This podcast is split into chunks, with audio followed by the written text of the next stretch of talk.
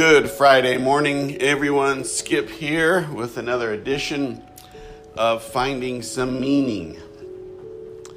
I hope that you are enjoying listening to them. I do really appreciate those of you who are listening. I ask you to, to go ahead and share if you could. Encourage people, if you're so inclined, to take a listen. Uh, again, this is not about me telling you how to be or what to be, but maybe us sharing uh, some stories uh, and uh, sharing the journey together as we find a little deeper meaning in life. I want to talk today uh, specifically about God. Now, maybe you recoiled when I said the word God.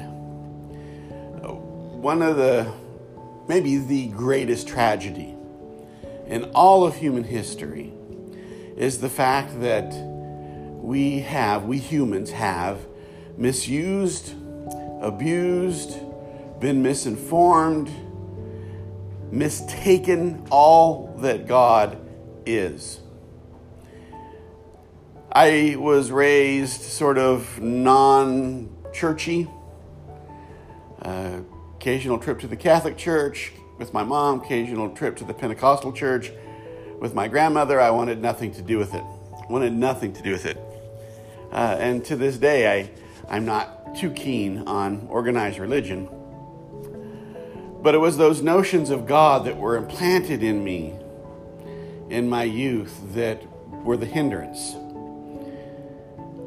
When I walked into a 12 step meeting in 1993 for the first time, and I began to hear the word higher power, higher power that has no title or no hierarchy, a higher power that is simply at work in your life in ways we may not understand, I began to really, for the first time, discover that there is a higher power, there is a God.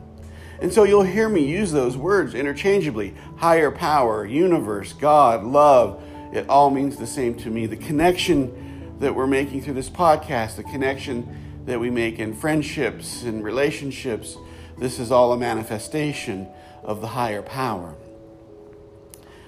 Now, the first thing I have to tell you is that I don't think any of us, including this guy here, can ever know, ever know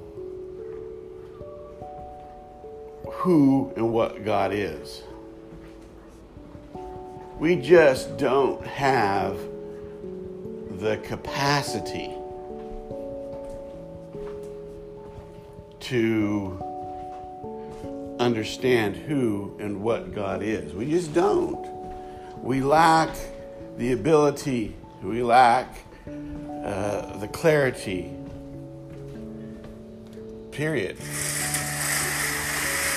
to understand who and what God is. Excuse me while I close some blinds so my dog don't bark. But we don't need to. We don't need to have concrete answers about our higher power. And that's really where we go wrong. You see, we are such black and white thinkers in our life that we think we have to know.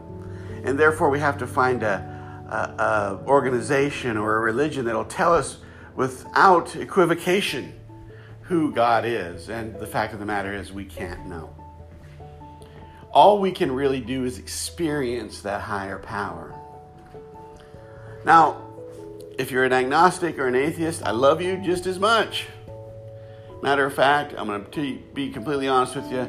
I have met some agnostics and atheists who are uh, much more spiritual in terms of compassion than uh, some religious people I've met, and vice versa.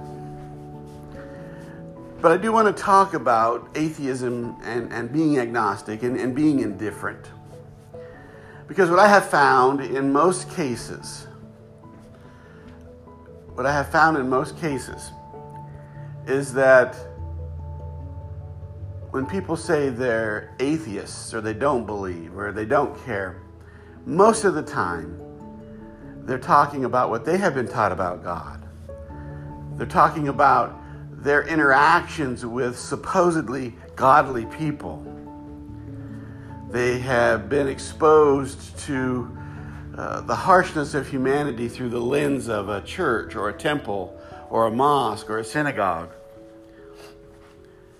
You'll often hear the same uh, words come out of their mouth. You know, uh, they're hypocrites. People who go to church are hypocrites. People who go to temples are hypocrites because they've experienced that. The ones who could have conveyed uh, the love of a higher power to them, they have experienced hurt and harm. And so it's not always that they don't believe that there isn't something, it's that what the world has proposed, what people have proposed, has really been more harmful than helpful. I think they're right. I do. I think that what all humanity has proposed as a way of belief falls far short of what really is. And it really wasn't until my ego was stripped away, you know, at the beginning of my recovery, beginning of, of my spiritual journey around the age of 27, that I began to see that God is not what has been proposed. Higher power is not what has been proposed. That there is something at work. And this something, this higher power, this God, is not some sort of great bargainer in the sky who will make a deal with you. If you're a good little boy or girl, you'll get what you want. Or this God is not a God who is indifferent. This God is not a grandfather or even a grandmother in the sky waiting to punish. That this God is intimate. This higher power is as close as our breath. That somehow we are imbued that we are a part of what this higher power is. And it doesn't matter uh, what happens in our life, we can face the greatest tragedy. That higher power is still present. I remember talking to a person once who was telling me that her husband was, was going to die and a group of people came and they got in a circle and they prayed for him. And I, I'm all for prayer. Trust me on this. I, I think that positive energy is, is healthy and good. And her husband miraculously, miraculously lived. And as I was speaking uh, with this group of people, I noticed another lady who uh, had a small tear in her eye. And after the meeting was over and we had talked about prayer and and how it might or might not work, I asked this lady, what, what's the matter? And she said, Well, you know, my husband just died not long ago of the same thing. Did God not want to save him too? And therein, folks, lies the danger of predisposing, pre assuming that we know who and what God is. Therein, folks, is the real cause of atheism, of indifference, is this idea that some are chosen and some aren't, some are blessed and some aren't. The fact of the matter is, we don't know how all of this works, and that's the place to begin.